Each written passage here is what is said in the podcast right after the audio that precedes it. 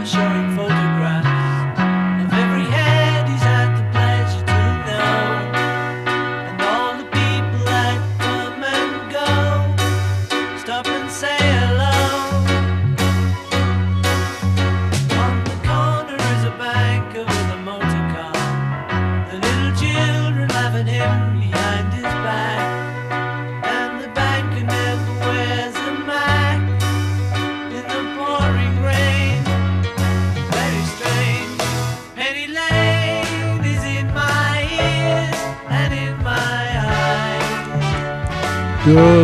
everybody, and welcome to uh, A Penny for Your Thoughts. I'm Jim Turpin. I'll be here until 11 o'clock uh, this morning.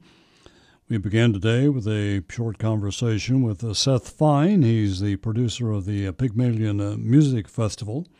Begins today, lasts all week. We'll talk to him for a while, then an open line up until uh, 10 o'clock. Jim Dey, the opinions editor of the News Gazette, will be my guest during the second hour.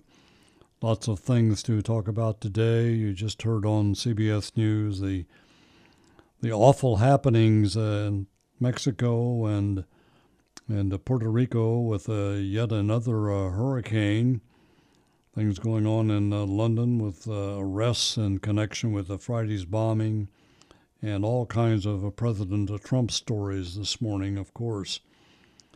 And uh, we'll uh, take a, uh quick break first, get uh, Seth on the line. This uh, Pygmalion uh, Music Festival is much more than a music festival, we'll find out. Lots of things going on. We want to make sure everyone listening knows what's happening and how they can get a schedule and all those kinds of things. We'll talk with Seth after this quick break. We're back on Penny for Your Thoughts. I'm Jim Turpin. Seth Fein joins us on the phone. Good morning, Seth. Morning, Jim. Hey, this is a busy day, huh? It is a busy day, but you know, it's not my first rodeo. It's my 13th year, so it kind of feels less busy every year somehow. I don't know. Yeah, but it gets bigger and bigger every year. It does, but you know, you, you just adjust, and you, you got, you know, I've got the support of a lot of, um, you know, longtime friends and staff that we've been able to retain. Um, people that come back into town who have moved uh, to continue to help um, work and process the festival. So, you know, there's a there's kind of a a calm that comes over you at a certain point when you look over and you see your friend Kenneth or Ryan or Vanessa, and it's like, well, they know what they're doing. I probably don't need to worry about that. So um, it's helpful. That's a good feeling, I bet. Yeah. Uh, talk a little bit about uh, the fact that this uh, so-called music festival. I don't know if you'd ever want to change the name, but it's a lot more than music. As I uh, look through the uh, the activities, there's all kinds of things going on. Yeah, well, the truth is, Jim, is that we, we actually did change it. It was Pygmalion Music Festival for the first uh, 10 years of its existence. And in 2015, we made the call, changed the name of the website, changed the name of the branding to just call it the Pygmalion Festival because it had become a misnomer. We added a literature component uh, with the Department of English and my best bud, Caleb, um, in 2013. And my wife developed a craft handmade fair called the Made Fest in the same year. And so when we added that, it was kind of like, well, it's called Pygmalion Music Festival, but it's now we're presenting authors and there's a whole craft fair. And then in 2015, um, with our uh, Vice President Patrick and the help of Research Park, especially, and great companies like Wolfram and Volition and um, a lot of different uh, innovative and uh, tech-based businesses, we developed a, what is a tech component. And with that, we also added a food component. And so now it's five components deep. And so there's a lot more than music. And that was kind of the intention. You know, as much as I am primarily focused on the music component, and that's how I came up, I very much recognize that it's it's not for everyone, and um, certainly the kind of music that we present is not for everyone. But the hope is is that by broadening the scope of Pygmalion, that, that more of the community comes and sees what we have to offer and what we're doing. Well, I looked on uh, your uh, bio and it says uh, producer of the Pygmalion Music Festival, so that's uh, why I've been saying that. Oh, sure, no, no question, yeah. So you uh, you say you're playing a different kind of music. Uh, what kind of music is it? Well, you know, it started out when I started in 2005. You know, indie rock, as they, you know, as, as the term is is um, called, was really coming up. Um, it was kind of like the aughts version of alternative rock in the 90s, and it's just what I came up on, and it's what I knew how to present. It's what I knew that kids liked. And at the time, I mean, I was kind of a kid. I was 24 years old, and so it started off as an indie rock festival through and through and now throughout the years, you know, it it it, it still has indie rock, but it's changed. We've been able to incorporate a lot of different genres that have been have become, you know, um, more popular with college students, high school students, because you know what we really want more than anything is for this festival to continue to, um, you know, represent what youth culture is into. And so we've added a lot of hip hop and a lot of EDM um, not a lot, but some. When EDM is electronic dance music, but we've also tried to get into experimental, um, you know, uh, and uh, jazz elements. Um, we we tend to stick into types of music where the artists are focused, you know, purely on their own songs. Um, we never do any cover bands. We only do um, music that is written and produced and performed by the artist. So um, it's pretty. It, it's it's fairly broad, but it's all. It's hopefully threaded together by that idea.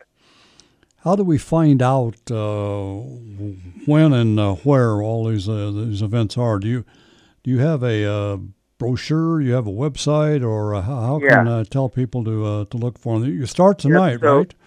Yep, it starts tonight at 51 Main in downtown Champaign, and tonight is a performance by a wonderful local act called Dewclaw and then we're presenting, um, then we're presenting um, a a perform. It's not a performance; it's a presentation um, called PechaKucha, which is in its 20th volume or 25th volume, um, and that is uh, 12 speakers over the course of a few hours that present with uh, slides that uh, talk about something that they're doing in the world and then it extends into the weekend Thursday, Friday, Saturday. Thursday at the Krannert Center with an amazing author, George Saunders, um, uh, and uh, two performances in the Festival Theater. Then everything moves to downtown Champaign on Friday and Saturday, um, right uh, on Main Street between Chestnut and Walnut. An outdoor stage on the street, an outdoor stage behind um, 51 Main, and then utilizing both 51 Main and Memphis on Main as venues as well it's it's pretty much all laid out at the Pig, the PygmalionFestival.com, and you know you can click schedule and it'll show you every single thing that's happening at every single you know venue throughout the weekend. And you can click on each one. You can click on different components. Click on each artist. Click on each author, and it should take you to a place where you can listen to the music, or read about an author, or learn more about a craft vendor. Um, it's hopefully laid out in a way where people can explore pretty easily. Uh, what interests uh, me, uh, just uh, from what you just said, is uh, these uh, people that talk for what it's twenty minutes and twenty slides, right? Yep, that's right. The Chaka Cha. it's a, it's a, I know it's a funky name, but um, and, and who, you know, these are on all different topics, just whatever people all, want to talk yeah, about. Yeah, all different, all different topics, and um, I wish I could um, relay them all to you right now, but the truth is, is that um, that is being produced and presented by that organization. Um, I'm, I'm, there's um, my friend Brandon is speaking. He's the site director at Syngenta, and um, you know, there's that's the fun part about the PechaKucha is people from our community, and so you know, we're probably one or two deg- degrees of separation from every single person that's speaking. So it's always kind of like you go out to see your friend or your neighbor speak, but then you get to you know, you get an earful of all these different people that you didn't know anything about what they were going to present. Last year, uh, my friend Armando, who's the owner and operator of Maize Restaurant, came and spoke about uh, his experience um, as a Mexican, as an immigrant, and you know, opening up in uh, in Champaign, and it was you know just a phenomenal story. And so it's a lot of storytelling, and it's um, it's a really great. You know, you, you got a nice cold beer, and it's it's it's a nice thing. Well, Seth, uh, thank you very much uh, for your time. This is a busy week for you, and uh, I uh, just hope a lot of people uh, turn out and uh, find a little nugget here or one there. You don't have to go to the whole thing or anything like that. Right. You just pick out whatever you appeals to you, right? Yeah, and yeah, one of the things we've tried to do over the last couple of years is make as, as much of it as possible that we can to be completely free. So you can genuinely every single day, Thursday, Friday, Saturday, you don't really have to spend a dime to come and see a bunch of great bands or authors or try out. And you know, we have an amazing innovation and tech demo on at Krannert Center on Thursday with like virtual reality and robotics and um, uh, battery powered scooters, and all that's free and open to the public.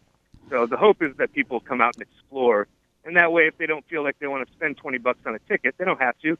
They can go and get some food from Farren's or Black Dog or Papa Del's that'll all be set up on site in downtown Champaign, or they can just watch a band and go hang out with their friends and not feel obligated to have to spend any money. So um, that's the hope is that it's it's more accessible and it's more affordable as time goes on. Yep, sounds uh, wonderful, Seth. Uh, thanks uh, very much for your time this morning, and uh, hope you have a great week. And uh, don't forget to uh, smile politely now. Thanks, Jim. It's an honor to be here. I'll talk to you later. Bye bye. Yep. Take care. Bye.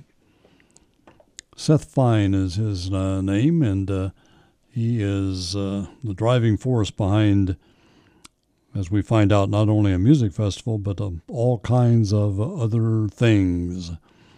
So just uh, go online and uh, pick out one or two that uh, sound interesting to you and uh, get on down there. As uh, you heard him say, much of it is free indeed. It's a 918, it's 79 degrees. It's going to be toasty today, 90 some. And we're going to move now into our regular open line on Penny, and we'll have this open line up until uh, 10 o'clock this morning. Then uh, CBS News as usual. Then uh, Jim Dey will be in. So, Jim Lewis, a, uh, quick break here. We'll come back and I'll give the folks the uh, headline stories, and uh, we'll jump right in see who's going to be first. See what kind of dialogue we can get going this morning on this open line. And remember, uh, volleyball, Illinois uh, volleyball opens the Big Ten season tonight at Indiana. Six o'clock. Dave Lone on the uh, call of that. Betty is first up this morning. Hello, Betty. Hello. Um, talking about music, um, the eight, uh, 1787 musical "We the People" at the historic Homer Opera House going on last weekend and this weekend. Really, a lot of good talent. Really, a good musical.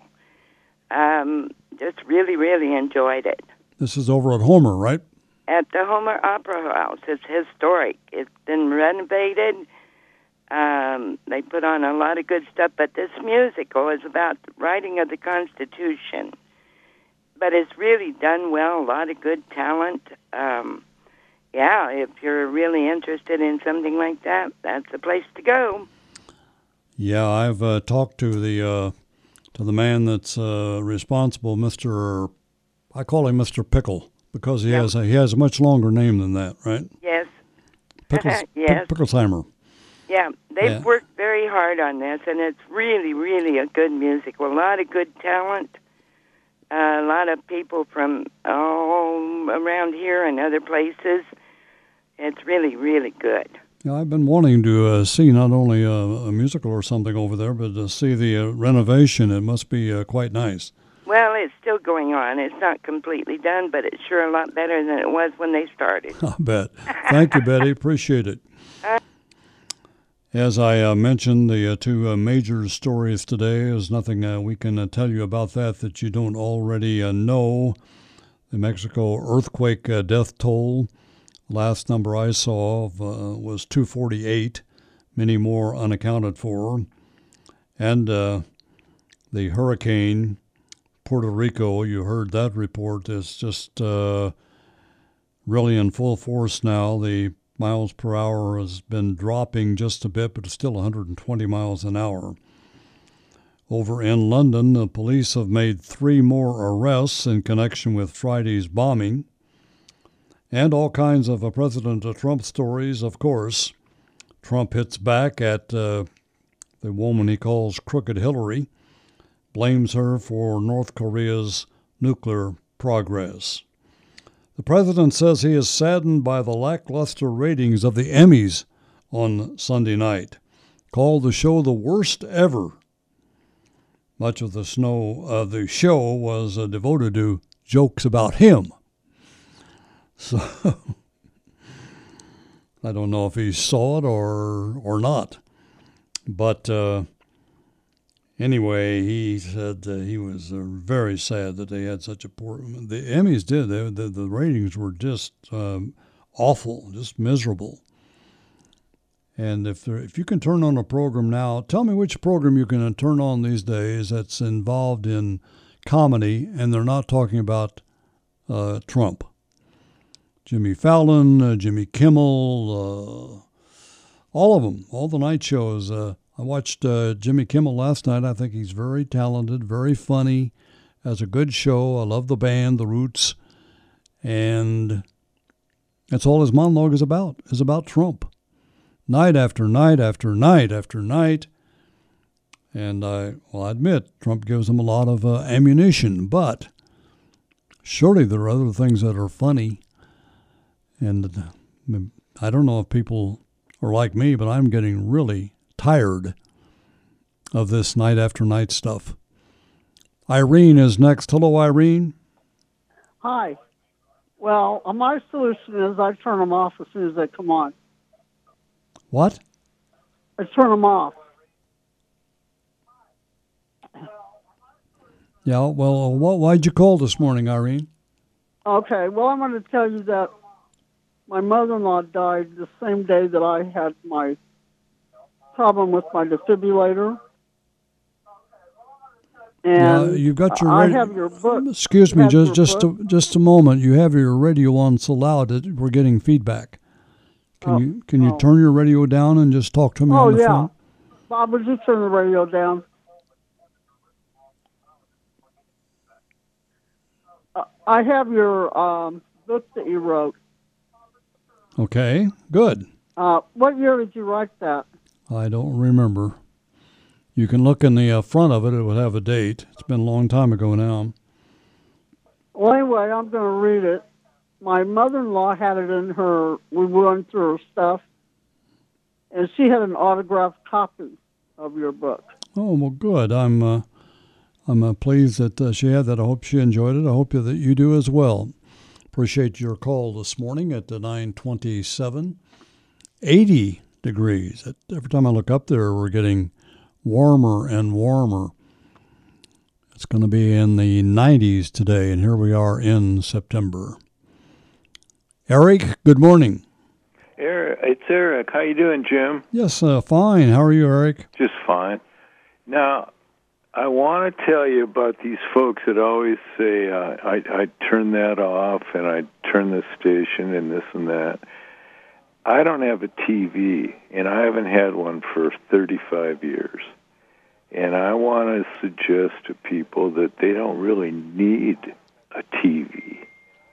That most of what's on there is just that sewer pipe from Los Angeles, and it's it's not productive. It's not value creating. It's not positive. Well, uh, there's a bunch of junk on uh, television. There's a bunch of uh, good stuff too. I have been watching on uh, WILL the Ken Burns' uh, latest on the uh, Vietnam War. It's uh, fantastic. I the the Vietnam War just kind of passed me by. I was so busy, and kids were growing up, and all those things. And I'm learning a lot from that. So there are things to be be learned, and there are shows uh, to be uh, watched. But uh, you're quite right. There's far too many uh, channels that have uh, just junk on. I don't. I wish we could uh, do a little a la carte. You know, just pick the ones you want and have. If I could pick the tel- ch- channels that I want, I'd have about. I'd have a less than a dozen of the hundreds that are available. That's for sure.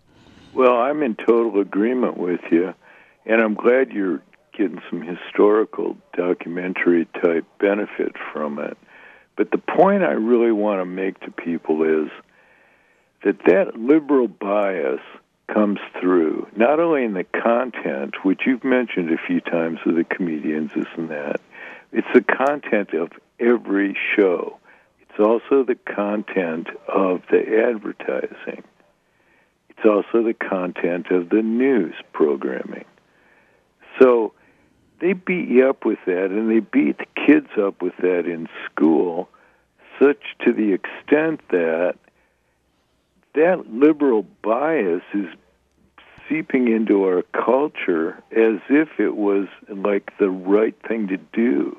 And it's basically based on socialism.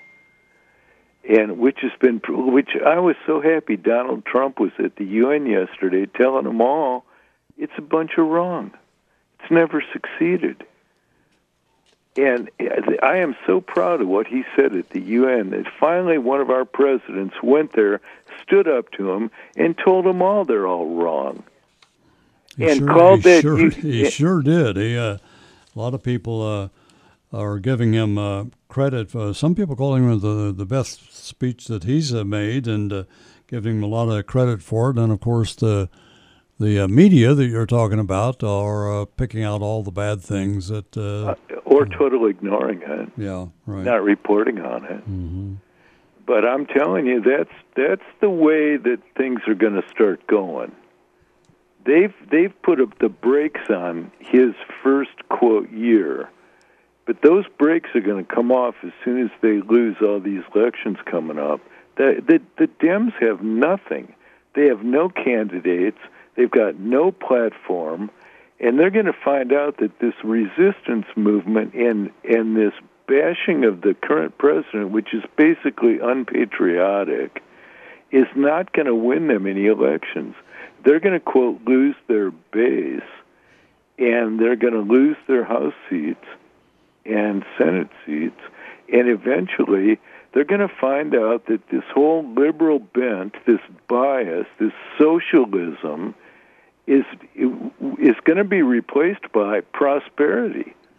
You know, those GDP numbers came out, and it was over three percent. Who knew? They're not saying that on the news. Hey, Eric, I got a break here for the news. Okay, uh, well, thanks the for listening, I'm, I'm glad you called. Make some interesting uh, points. Uh, 932, Brian Barnard has the uh, news head. of Brian, have you uh, have you uh, stumbled onto the Vietnam uh, thing yet? Uh, I- uh, Ken Burns is uh, doing on on PBS. I have not, but I've heard a lot of people talk about it, oh, including fan- what you just uh, mentioned. It's just fantastic. Oh. He- everything he, I don't know. The, has he ever done a bad one? I don't think so. he puts a lot of work into it. Oh I know my that. goodness! And he's got uh, so much financial support. At at the end of the thing, it takes him ten minutes to tell how many uh, people contributed to this, how many foundations and uh, and others that uh, contributed money. But th- this is a mystery war to me. I know something about the Korean uh, conflict because I was. Uh, I was over there, and not, not while the fighting was going on, but I've studied that more. And and like you, I've studied the Second and First World Wars and the Civil War a little bit uh, when talking about Lincoln and so on. But the the Vietnam War is just a it's a really a mystery, and uh, the things they say in there, you, you just almost fall out of your chair. I mean, it, you know, it was. Uh, we didn't know who we were fighting, and uh, people we were being lied to by the you know the people all the way from the president on down, and uh, it was just uh, I don't know. It's, it's something to watch though. It's channel th- uh, WILL has it on, and I believe tonight is the third episode. I've heard a lot about it, and I know some people have talked about how I know early on they talked about the French involvement in Vietnam, and a lot of people, you know, that follow that war, you know, thought, well, it began when we got involved. Well, they had fought the French for several years before we got there. That's right, and we were uh, we were reluctant uh, to go, and it, it just first it was uh, you know the the advisors were going to help the uh, the uh, the uh, South Vietnam uh, people prepare themselves for for war, and then after the advisors, a few more things and a few more things, and first thing you know, it's a, it's an all out war. Right. Yep. But anyway, uh, you have some uh, news headlines. I'm sure not about Vietnam, but uh, I thought uh, you're so interested in history that I'd bring it up with uh, you this morning. Oh. Uh, 934 and uh, news headlines with uh, Brian. More open line after that. Phones open. Uh, this open line goes until uh, 10 o'clock this morning. Then Jim Dey will be in. And of course, uh, you're encouraged to uh, call him. We'll talk about some of these things in the news today and some of the things that Jim has been writing. It's, he writes the editorials and writes columns for the News Gazette. Well, a judge in Florida ruled on Monday that the state's updated uh, stand your ground law, which required prosecutors to disprove a defendant's self defense case at pretrial hearings, is unconstitutional, setting up a showdown that could make its way to the Supreme Court.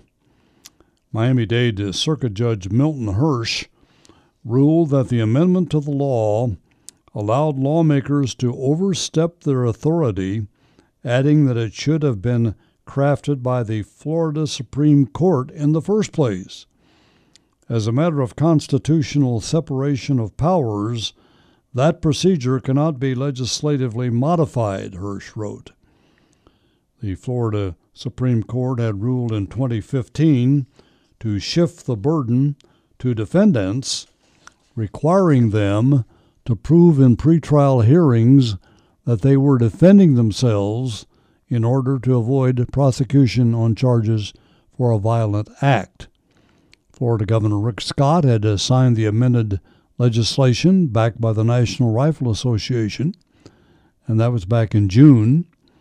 Prosecutors then were said that they were uh, against the updated law because they believed it made it easier for defendants to get away from with murder.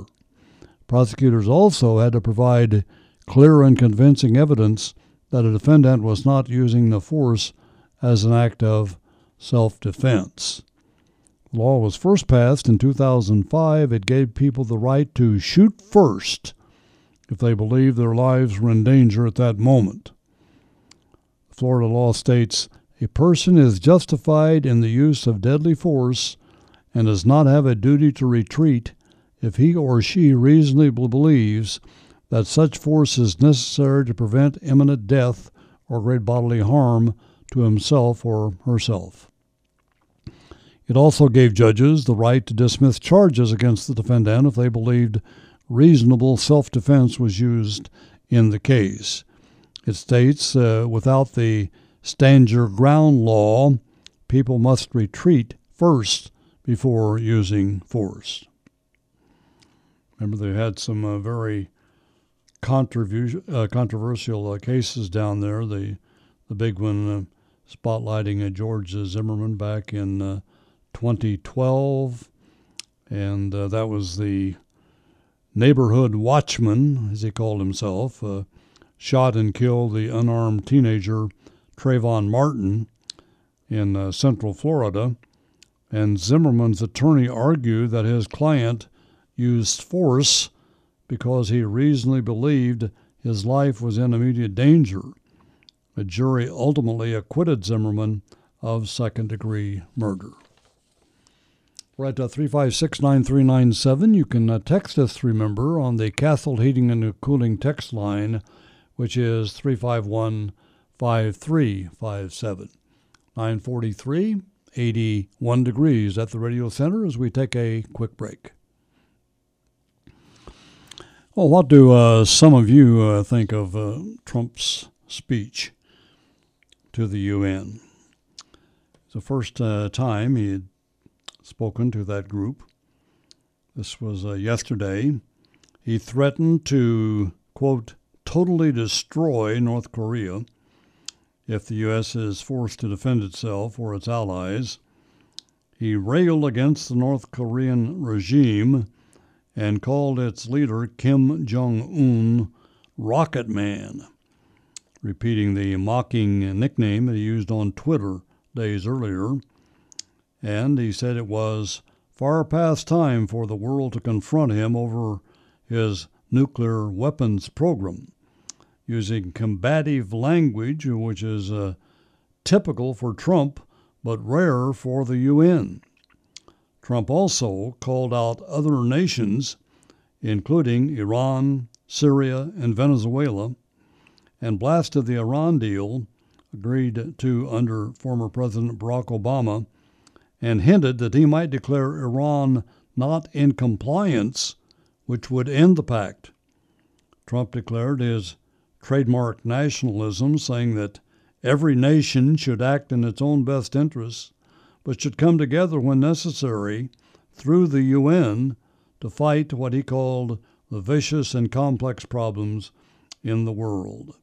He said, I will always put America first, just like you, the leaders of your countries, should always put your countries first. He says the United States has great strength and patience, but if it is forced to defend itself or its allies, we will have no choice but to totally destroy North Korea. Rocket Man is on a suicide mission for himself and for his regime. So, those of you that uh, back Trump uh, are thrilled with uh, what he had to say. Those of you that uh, don't like him, the anti Trump people, uh, probably thought uh, it was awful what he said. And the Republicans are still trying to get votes for a last ditch Obamacare uh, repeal, but uh, it still looks like it's a couple votes uh, short. Senate Republicans and uh, the president are continuing to try to get the 50 Senate votes needed to pass a last ditch repeal of Obamacare. It appears to be coming down to mostly the same senators who played the pivotal role in defeating efforts this summer. Majority Leader Mitch McConnell who has said he won't bring the measure to the floor if he doesn't have the votes, refused yesterday to commit to bringing it up, indicating they're not there yet. Senator Rand Paul of Kentucky is opposed, and Senator Susan Collins of Maine, one of three GOP senators who killed the previous final repeal effort, is expected to be a no also. That means that the GOP can't lose any more votes and as last time, the focus is on Senator John McCain of Arizona and Senator Lisa Murkowski of Alaska, both of whom voted with Collins to kill the repeal bill this summer, but aren't saying yet where they stand now. As in July, much of the focus was on John McCain. Would he step back in line with fellow Republicans now that there is a bill co written by Lindsey Graham? of South Carolina, who's his best friend in the Senate. McCain wasn't saying. Murkowski of Alaska, another crucial vote, wasn't disclosing her views either. We go to the phones for Scott. Hello, Scott. Hi, good morning. A couple of things. I wanted to echo Betty um, earlier when she was talking about 1787. And I'll admit to a bias. I know some of the cast very well, but the music is wonderful. The voices are powerful, and if anything, the ladies are even better than the men. Um, the only thing I would add to that is that bring a hand fan because it gets pretty warm up there, and you'll be much more comfortable if you got a, a hand fan. The, the second thing was I was downtown Champaign this morning, and I picked up the Public, which is a small publication that is devoted to anti-capitalism, anti-militarism, and whatever. I read it. It reminded me of the AP story that showed in the News Gazette on Sunday that was describing the, I'll say, demonstrations in St. Louis. And as much as, as the, I mean, as much as the public is kind of twisted factual information, the AP more and more are just publishing outright lies. Their account of those demonstrations were just outright lies, even within their own their own story. You know, they started out with saying that they were peaceful, largely nonviolent, and as you get into the story, two thirds of the way down, you discover there's a lot of property damage, there's rocks throwing at the police, etc. But you have to read those. You have to read opposing viewpoints uh, and listen to them so that you can learn to think critically, not only to defend your own positions, but sometimes to listen to new positions. And we're losing that ability in this country, especially on college campuses. I mean, the U of I is safe zones sadden me and anger me both, and Berkeley's even worse. So, at any rate, I thought it would praise one thing, hopefully maybe open up something else for more discussion. Yeah, well, I, uh, I agree with you on the, particularly on that uh, last uh, point. I agree with you on both those uh, points. As a matter of fact, uh, all you had to do was uh, watch a little television coverage of the the situation in St. Louis and see people throwing rocks through windows and uh, cars on fire. And uh, there were a lot of injuries. I mean, by the time that was published, the story was, was on its face. Yeah, false. and, an outright lie. And the police have uh, had to uh, arrest. Uh, it was in excess of hundred people. Uh, Yeah. the last number that I saw. As far as the uh, the free speech is uh, concerned, I uh, have had uh, a lot of conversation on this uh, program about that. In fact, uh, uh, Justice uh, Steigmann and I talked about it at some length uh, yesterday.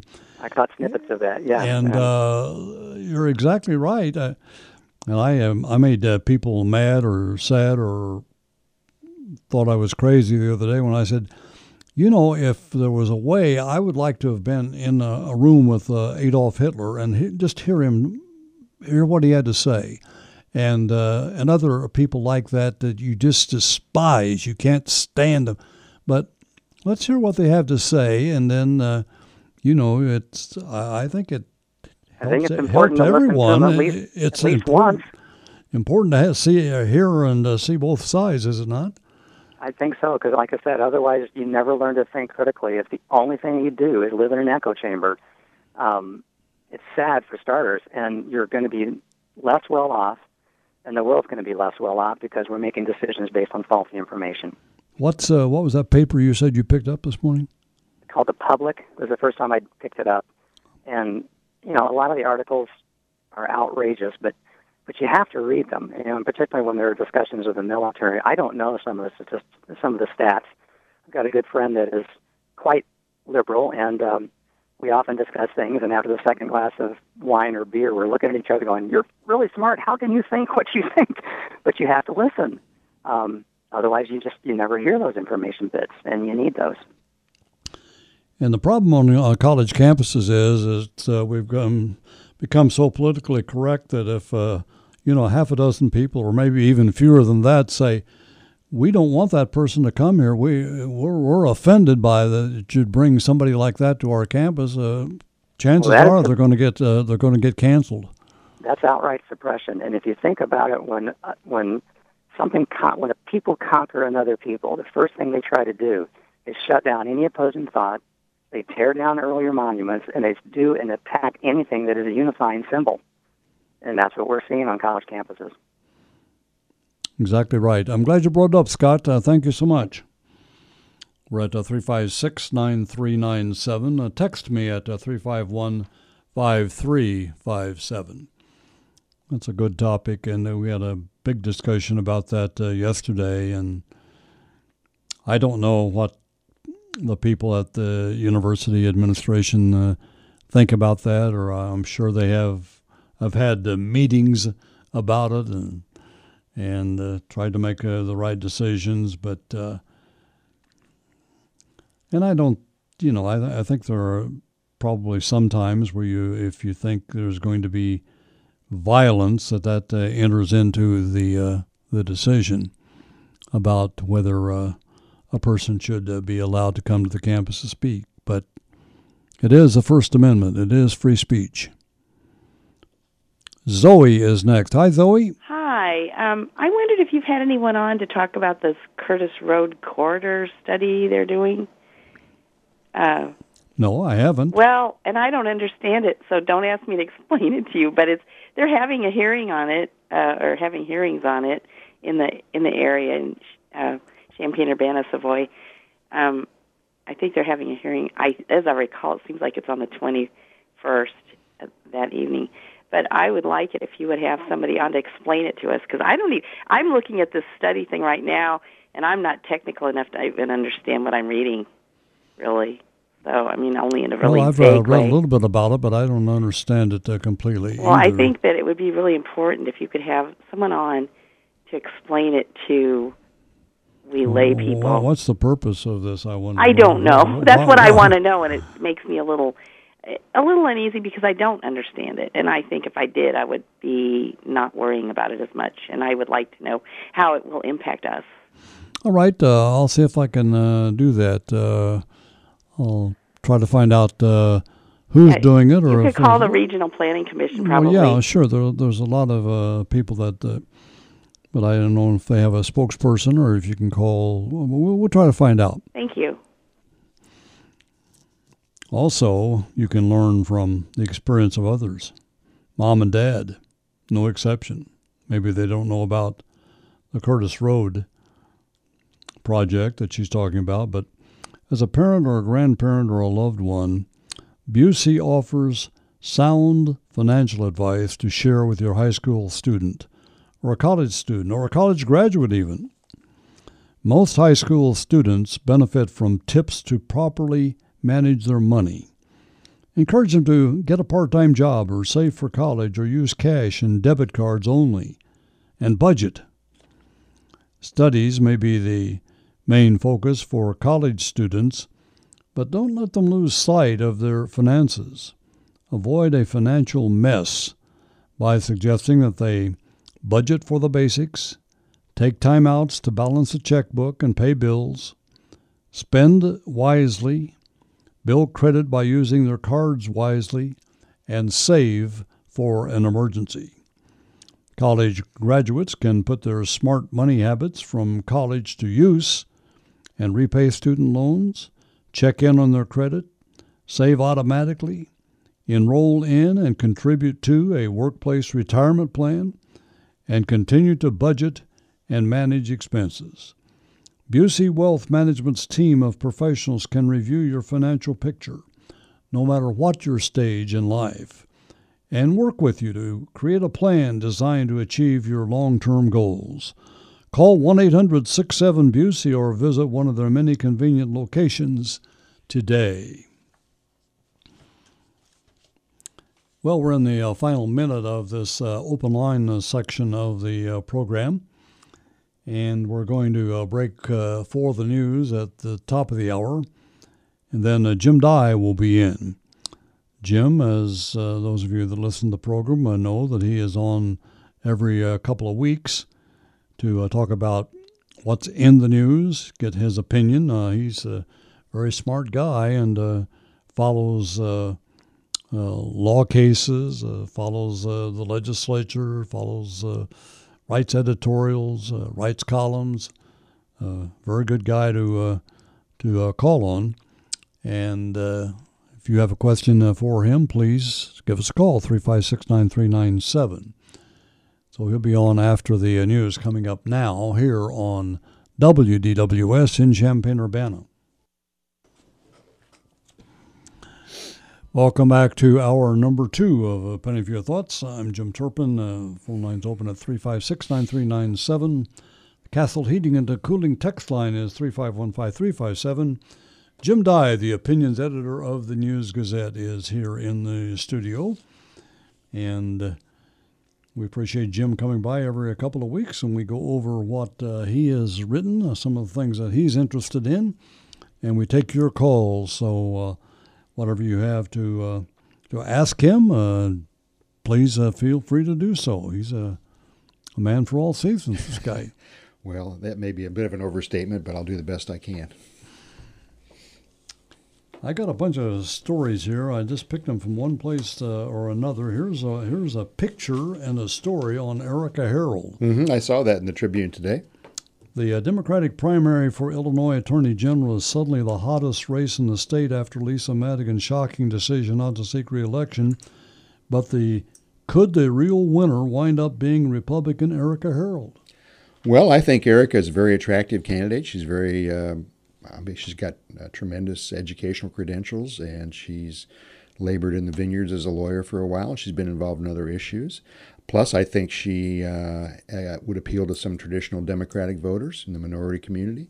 And she's a really impressive person. But this remains a Democratic state, and I think the Democrats uh, have the advantage if they nominate a, a reasonably uh, credible candidate. So I think uh, certainly it, it, running against whoever replaces Lisa will be easier than running against Lisa because Lisa pretty much had the office locked up. I mean, I, I had kind of viewed uh, Erika's decision to take on uh, Lisa as uh, a long shot at best, but the uh, the odds have changed now. But it's up to the Democrats to find a good candidate, and of course, everybody and his brother on the Democratic side wants to be Attorney General because that's they perceive that as a good office to use as a launching pad to higher office, just like the Secretary of State's office.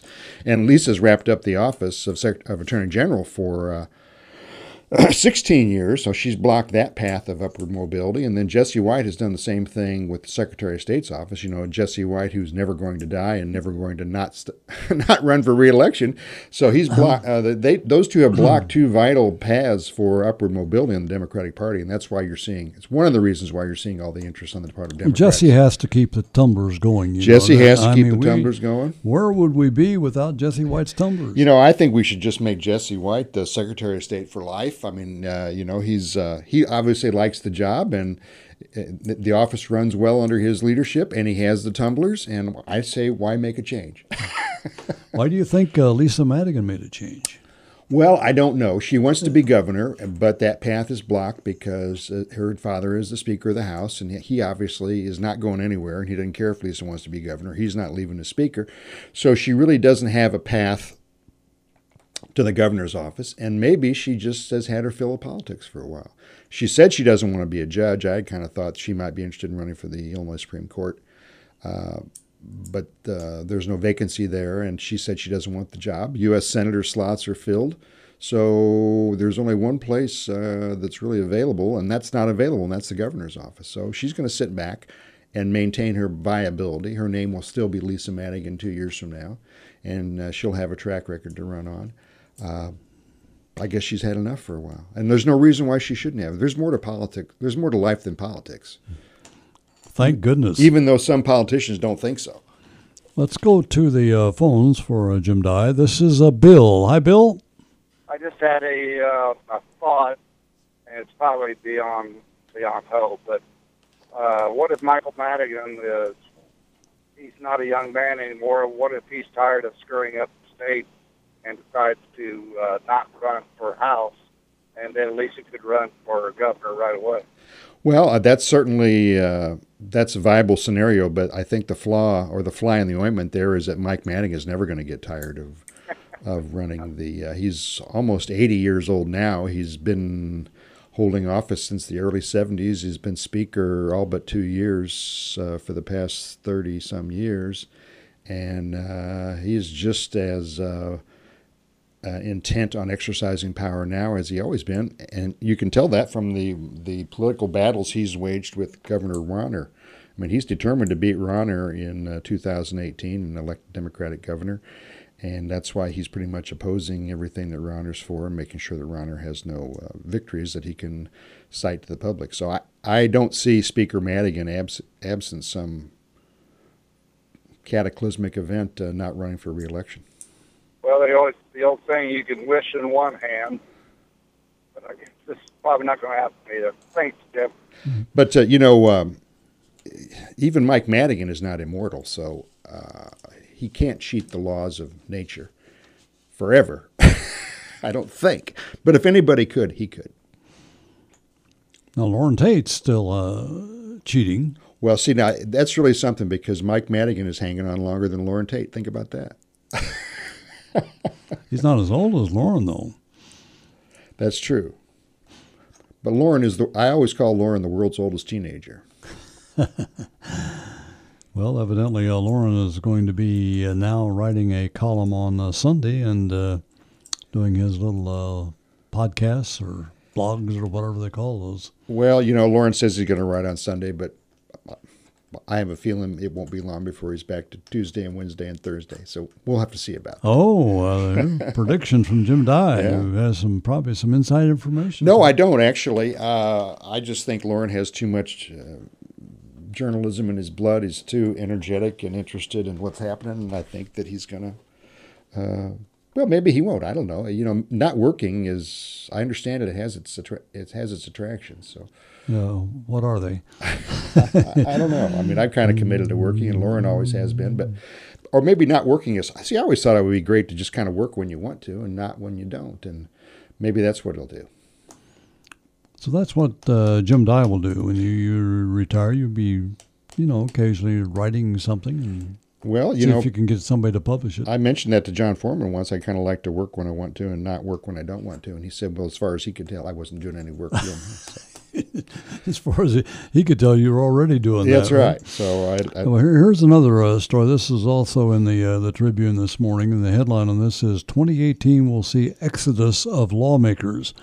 the Rauner Madigan fights have created a toxic atmosphere, and uh, people uh, evidently are bailing out of the General Assembly. Well, there's always been a fair amount of uh, turnover in the um, in the General Assembly, and people often cite that as a reason for uh, not having term limits because they say oh, people come and go with some, some frequency.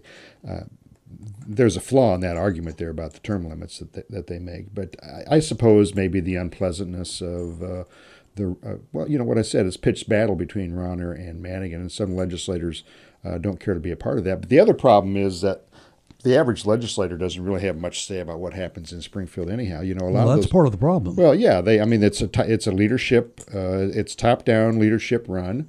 Uh, the rank and file are told what to do.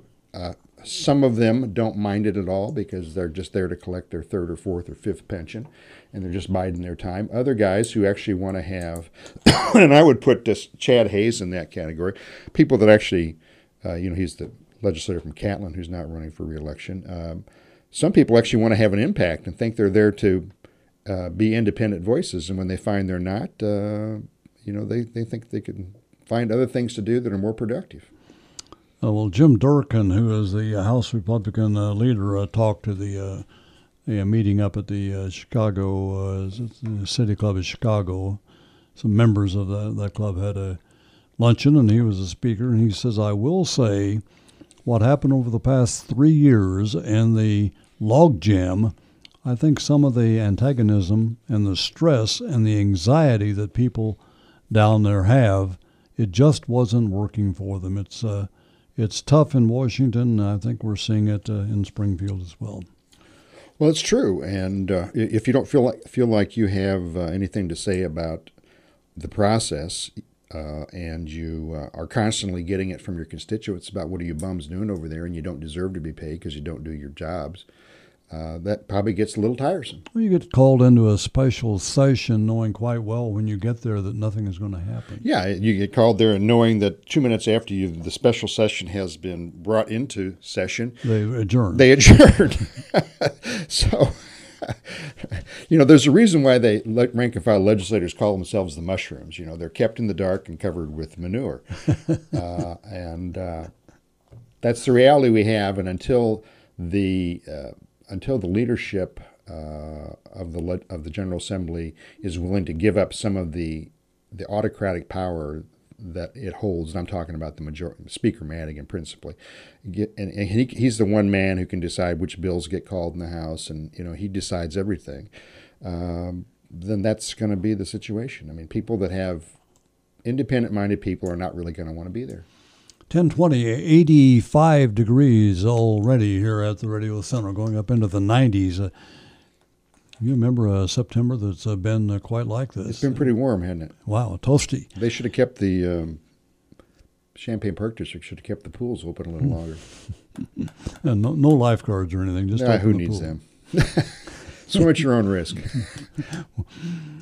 if you have any uh, questions you would like to ask of uh, or a comment for Jim Dey, 356 9397. Karen is next. Hi, Karen. Hi. Good morning. Good. Um, thanks for your article updating the James brothers. Oh, well, you're welcome. I live uh, two blocks away, and I've been wondering did the mother die? Yes, she has passed away. Mm-hmm. Okay, and how did the lawsuit brought uh, on behalf of Harlan in? Harlan James. Uh, that was settled out of court for an undisclosed sum. Okay. Thank you very much. Yeah, she's the, the lady is referring to uh, Alan and Gerard James, um, two brothers. Uh, let's see if I can keep it straight. I Gerard. story here. Would Okay, you like yeah, to there you look go. at it? Uh, Gerard, yeah, who wrote that thing anyhow? Gerard James shot and killed his cousin Harlan uh, two, five or six years ago, 2011, in a farm field near Mahomet, and was later found not guilty by reason of insanity. His brother Gerard uh, recently was uh, found unfit to stand trial on a gun charge and is waiting transfer to a state mental hospital. So uh, these brothers had something called a shared psychotic disorder, and uh, I know the the one who was just uh, sent, just ordered sent to a state mental hospital, had really had his neighbors on edge in the Lynn Street, uh, on Lynn South Lynn, South Lynn, I think, in Champaign. uh, because of his kind of uh, threatening demeanor and uh, very kind of paranoid lifestyle. And uh, so now both of those guys are uh, going to be receiving mental health treatment. And Harlan James was a terrific uh, man. He uh, was one of the first people I met when I uh, came to town. Yeah. Harlan was a pillar of the community. He was the area manager for Illinois Bell for years and was involved in various uh, civic causes. And uh, um, if you ever want to know anything about the uh, the phone company, uh, he was uh, he was the guy to call. Yeah, it's and he was a- very accessible. Yeah, decent guy, and boy, the last guy you ever think would be the victim of a, a homicide. But yeah, he was. You remember how that happened? Did, Yeah, the two just, brothers- Didn't he just walk up into the field yeah, to the, talk to them? It's one of those things, classic case, wrong place, wrong time. Harlan James, this is back in 2011. He was getting ready to, the next day, he and his wife were going to go to Florida for the winter. Uh, he cleaned up his, uh, he was doing some work in his yard, cleaning up yard waste and that sort of thing. And he took it out in the country to a place where you could burn that sort of thing. On the way there, he sees his two cousins who were uh, harvesting crops. And unbeknownst to Harlan, these two guys were severely mentally ill and uh, harbored deep suspicions about Harlan, and in fact were armed to the teeth at the time. Uh, and Harlan just uh, got out of his car and went over to say hello to his cousins, and uh, got shot. And got shot. Yeah. Well, they had uh, suspicions about everybody, though, right? Well, they did, yeah. I mean, that was uh, not just him. Yeah, they were they were focused on him, but yes, it's I, it's been my understanding from talking to people who have known them and hearing stories about them that uh, yes, they were ver- they were very distrustful of everyone, and it's fair to say, you know, people that are fearful can be extremely dangerous because they're so fearful, and I guess they fear everyone is feared everyone was going to in some way harm them or cheat them or whatever, and they were packing all kinds of heat, and they saw Harlan coming and and uh, They were afraid. and they were afraid, and Gerard shot him. Yeah. We'll take a break here. Uh, Jim Lewis handling the controls as Ed Bond is uh, once again down talking to Mickey and uh, Minnie and uh, all the folks down at uh, Disney World. Well, that sounds like a pretty good gig. Well, he has to uh, go down there on occasion to uh, just to make sure that uh, that uh, great treatment he gets when he gets there doesn't stop because you have to come back go down there at least six seven times a year. And uh, I've been know, to Disney World a couple times. I have to confess that. It well, it's it's kind enjoyable. of kind of a fun place, but uh, not had that that many times. I don't know. Ed likes it down there. Good for him. I mean, he, he deserves some time off. Works hard. Ten uh, twenty-five. We'll come right back after this. It's uh, ten thirty, and uh, Brian Barnhart has the news headlines. Back with uh, Jim Dey, and take more of your calls right after the news. Hi, it's Dave Gentry. Join us on the DWS Morning Show for the News Gazette's Julie Wurth. That's Thursday morning on DWS. Don't forget the uh, Big Ten volleyball season uh, for the Illini opens uh, tonight. They open at uh, Indiana, over in Bloomington, Indiana.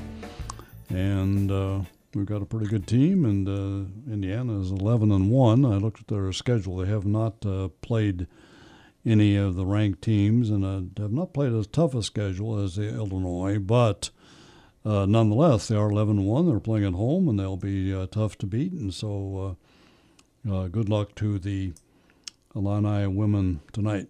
You know the uh, the the women's volleyball players they're they're really off to a slow start in terms of home scheduling this year, aren't they? Well, it's ridiculous. They had uh, what the one series, uh, the tournament they hosted with Stanford, and then they don't play again. That's till, the only one. yeah, and they don't play till October five. Well, they had uh, seven straight. Uh, they played three matches uh, the other day down in uh, Springfield, Missouri.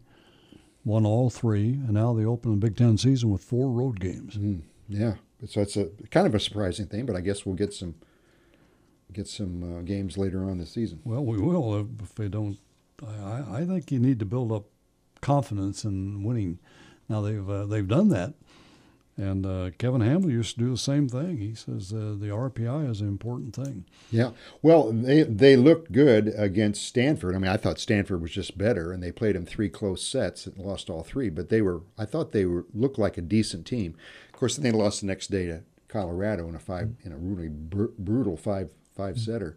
So they look good to me, but Now Indiana got beat by Samford, not Stanford. Yeah, yeah. And then they played uh, that uh, West Coast uh, or the the Florida. What, what, F, uh, what do they call that? Florida something. One of those smaller schools. It's a classic. Yeah, It's, it's a classic, Jim. And uh, and uh, they uh, they beat them in uh, in five in the la- their last two matches. But Well, anyway, I'm- I want to Can I say one more thing about that? Sure. Oh, um, you know, I'm a big fan of women's volleyball on campus. I mean, I think they're a, I think they're tremendously athletic, and the game is very exciting. So I would just say, if people haven't ever given them a chance, uh, I think they're well worth the time and the effort to go see play. They absolutely are. And uh, one thing about women's uh, volleyball or volleyball uh, any place is that there's action all the time. There is action that's fast. It's not so fast as to be overwhelming like the men's game, which is just bang, bang, bang.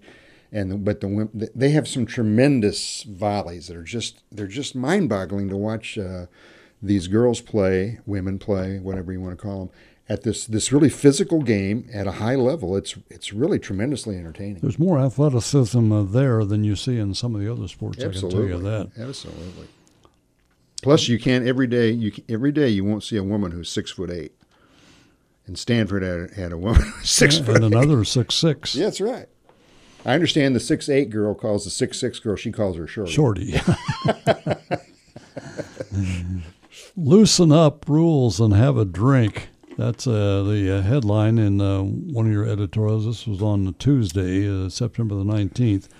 Champaign is looking to adapt, uh, which they did, the to the changing marketplace of alcohol consumption. Yeah, that's have a drink in a grocery have store. Have a drink in a, in a grocery store, which is quite the thing apparently in in some places, and going to be here. And I suspect there will be people who want to want to partake in that. It strikes me as somewhat odd, but then different things for different people. I mean, I I grocery shop and never ever at uh, eight or nine o'clock at night when you usually are out. That's to when you're out to, at the out disco, to right? the bar or someplace. yeah, Right. The whole thing is Or- odd to hmm. me, but you know, you can do anything with marketing. I mean, we have right now people buying bottled water for a dollar a pop. You know, so if you I can got sell one right here. It's called yeah, if you can sell dollar water for a bottle of pop, then why can't you? Uh, This is water beverage with electrolytes and vitamins. Well, so see, there you're you not go. getting any electrolytes and vitamins. there you go. you're So if you can do that, then why not sell drinking beer? plain old water. Let's go to uh, Rick. Hello, Rick. Yes, hi, Jim and Jim. Uh, uh, Jim, I'm out for my morning walk, so it's like on days I call in, I can almost give you a morning forecast for your afternoon uh, bike ride later. Oh, okay. It's going to be hot, isn't it? Well, actually, it's not a bike ride anymore; it's a dog walk. But that's okay. Oh, okay. Okay. What's the Um, forecast? It's going to be hot, right? Yes. Darn. Um, you you were uh, talking about the women's volleyball, Mhm. and I remember being over at Huff Gym. I don't know when it was, three or four years ago, or longer than that. And it must have been one of the last appearances of the chief, because I was there for the volleyball game, and I was out in the hallway, and I looked down, and there was the chief right by uh, the set of end doors, ready to, you know, go on uh, and do his thing during the half. And uh, it's just sad to think back on that now. But uh, he was in the chief pose, and uh, of course, you know, he didn't speak to anyone, and and no one was speaking to him. I think the young man who was the assistant chief or was the sub, if something happened to the main chief, was kind of standing there, you know, um, nearby him. But just uh, look back on that, and I remember then walking, of course, into the gym and and how the gym came alive when the chief came in and did his thing. But that was, of course, some years ago. But it's uh, kind of sad now to to think back on that that that's all gone. Well, you know, a lot of people uh, still see the chief uh, when they play the music, and of course, that's what has the anti-chiefs so upset Yeah. because people still think about the chief, and they don't like people thinking about the chief.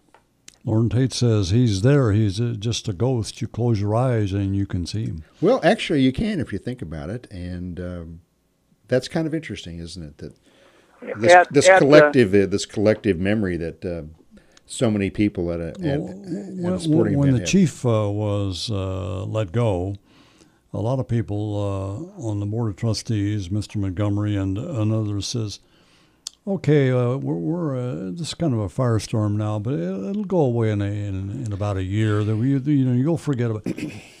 well, it's been years 10 and years. years and years, Right. and uh, nobody has uh, forgotten about it. Yeah, that's interesting. Well, I think people uh, like Mr. Montgomery, what he's a lawyer from Chicago, he probably didn't have a lot of contact with the local campus. Probably before he was on the board of trustees, I suspect he didn't spend much time here and was removed from the removed from the tradition. And so, if you're removed from the tradition, then you think, well, you know, what's the big deal?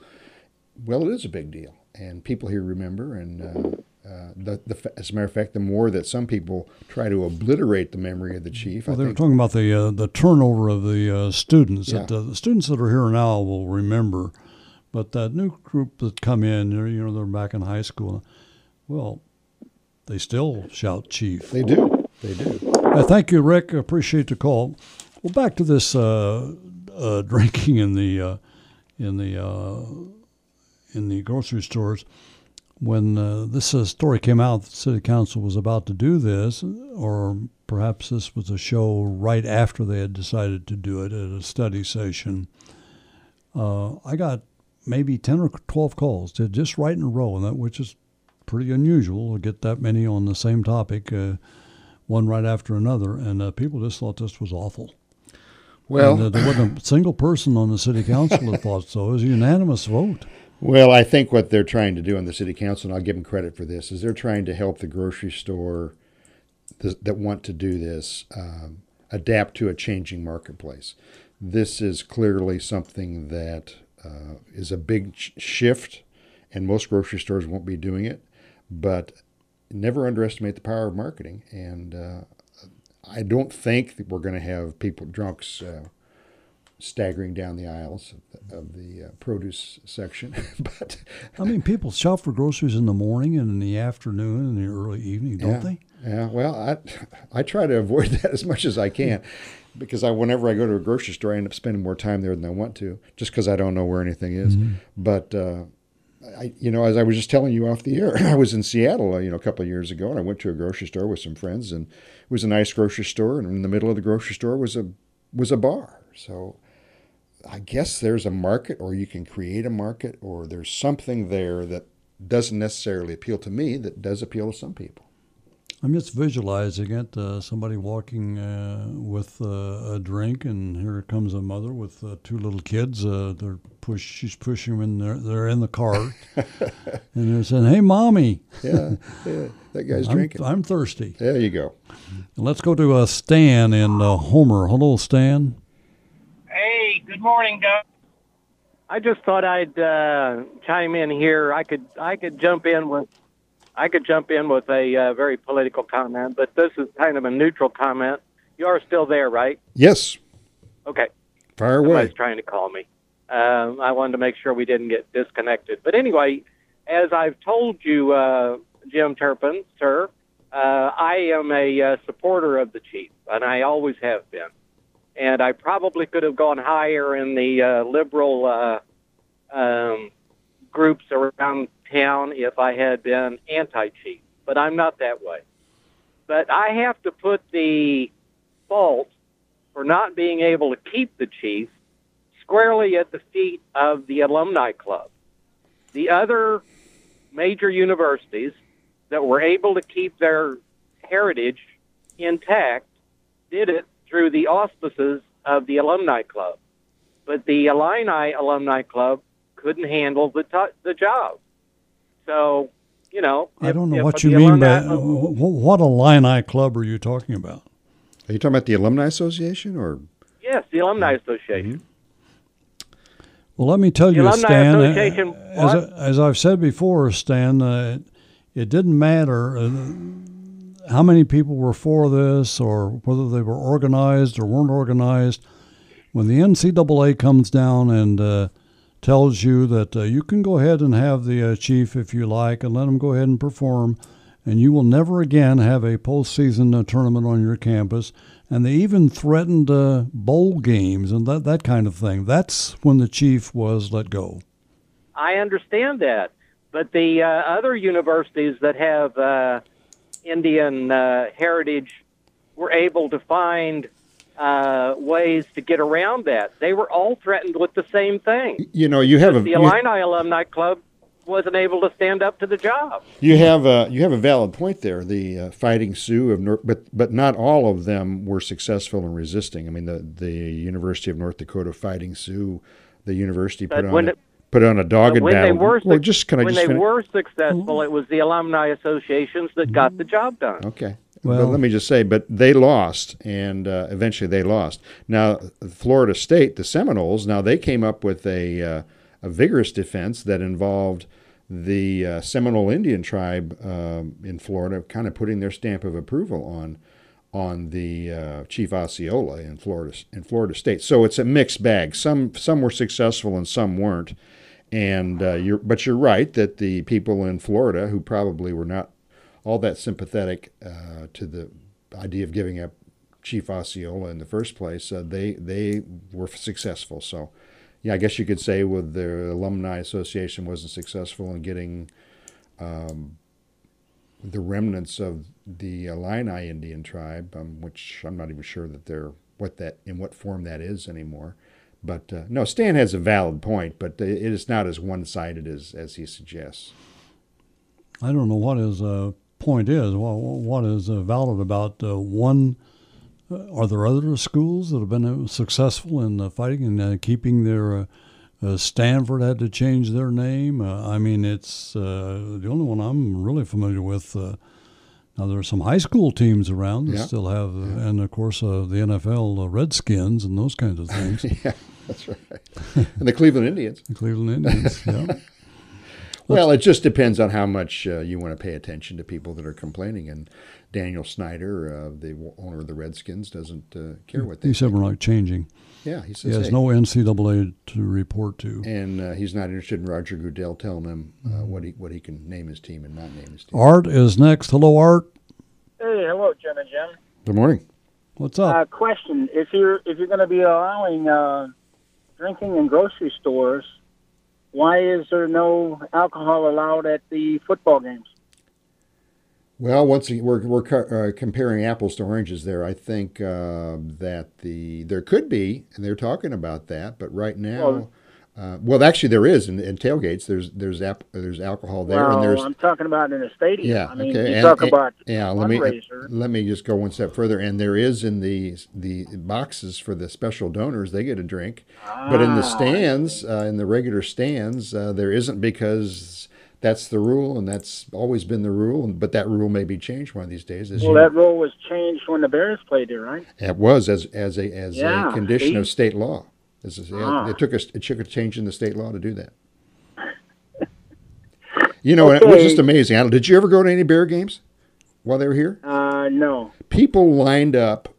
Uh, oh, just the, the line, the beer lines were long, and people. I saw people actually go in the beer line, stand in line in the beer line, get their beer, and then go back to the end of the line and get in line for more beer. I mean, there were so many drunks at that. It, it was an NFL crowd is a different crowd than a college crowd. And Right. I, I was kind of stunned actually how bad it was. 1049, we take a quick break here. We're coming uh, right back. We're at the 356 9397.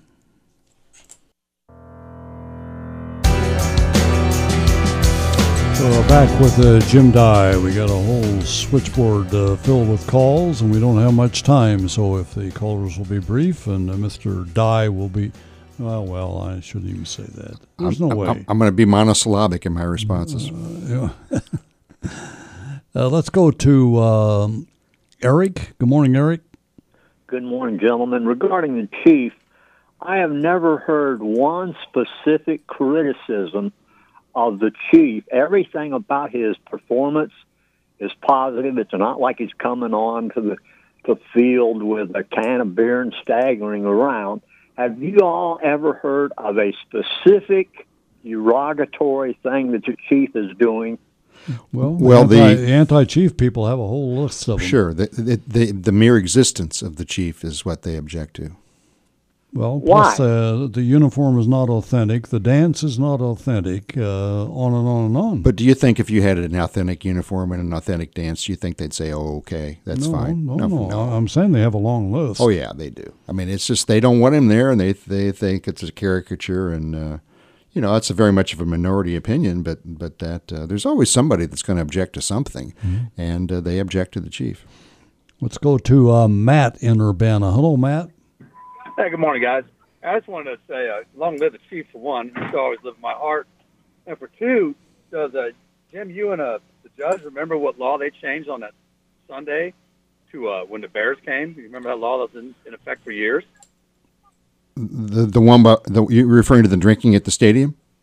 Correct. Well, also, I'm just referring to back in the day. Remember, we had the blue law where you couldn't have a beer until noon on Sunday. Oh yeah, a, a lot of those laws have been the so-called blue laws have been changed over the years. Yeah. hmm Yeah, that's all I wanted to say. Yeah. And I'll say, long live the chief. You know, and I think as uh, Jim Thompson had a chance to sign him in as our symbol, and he thought that wasn't necessary, but I wish you'd have done it years ago. Yeah, I think that was Jim Edgar, but yes, you're right. Edgar. All right, you gentlemen have a good day. Thank you.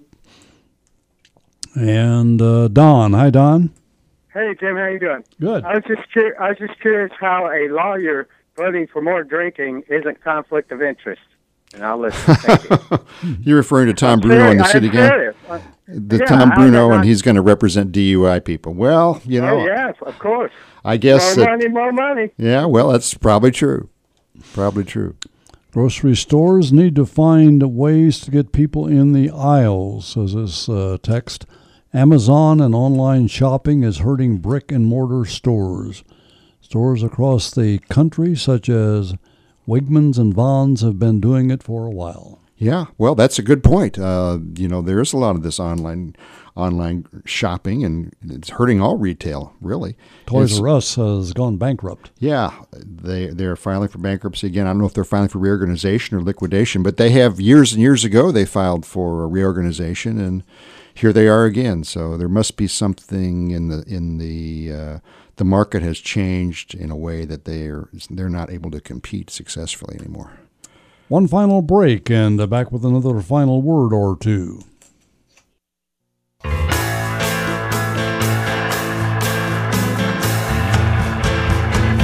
We've got about a minute, uh, Jack and Champaign. Uh, you're next, Jack.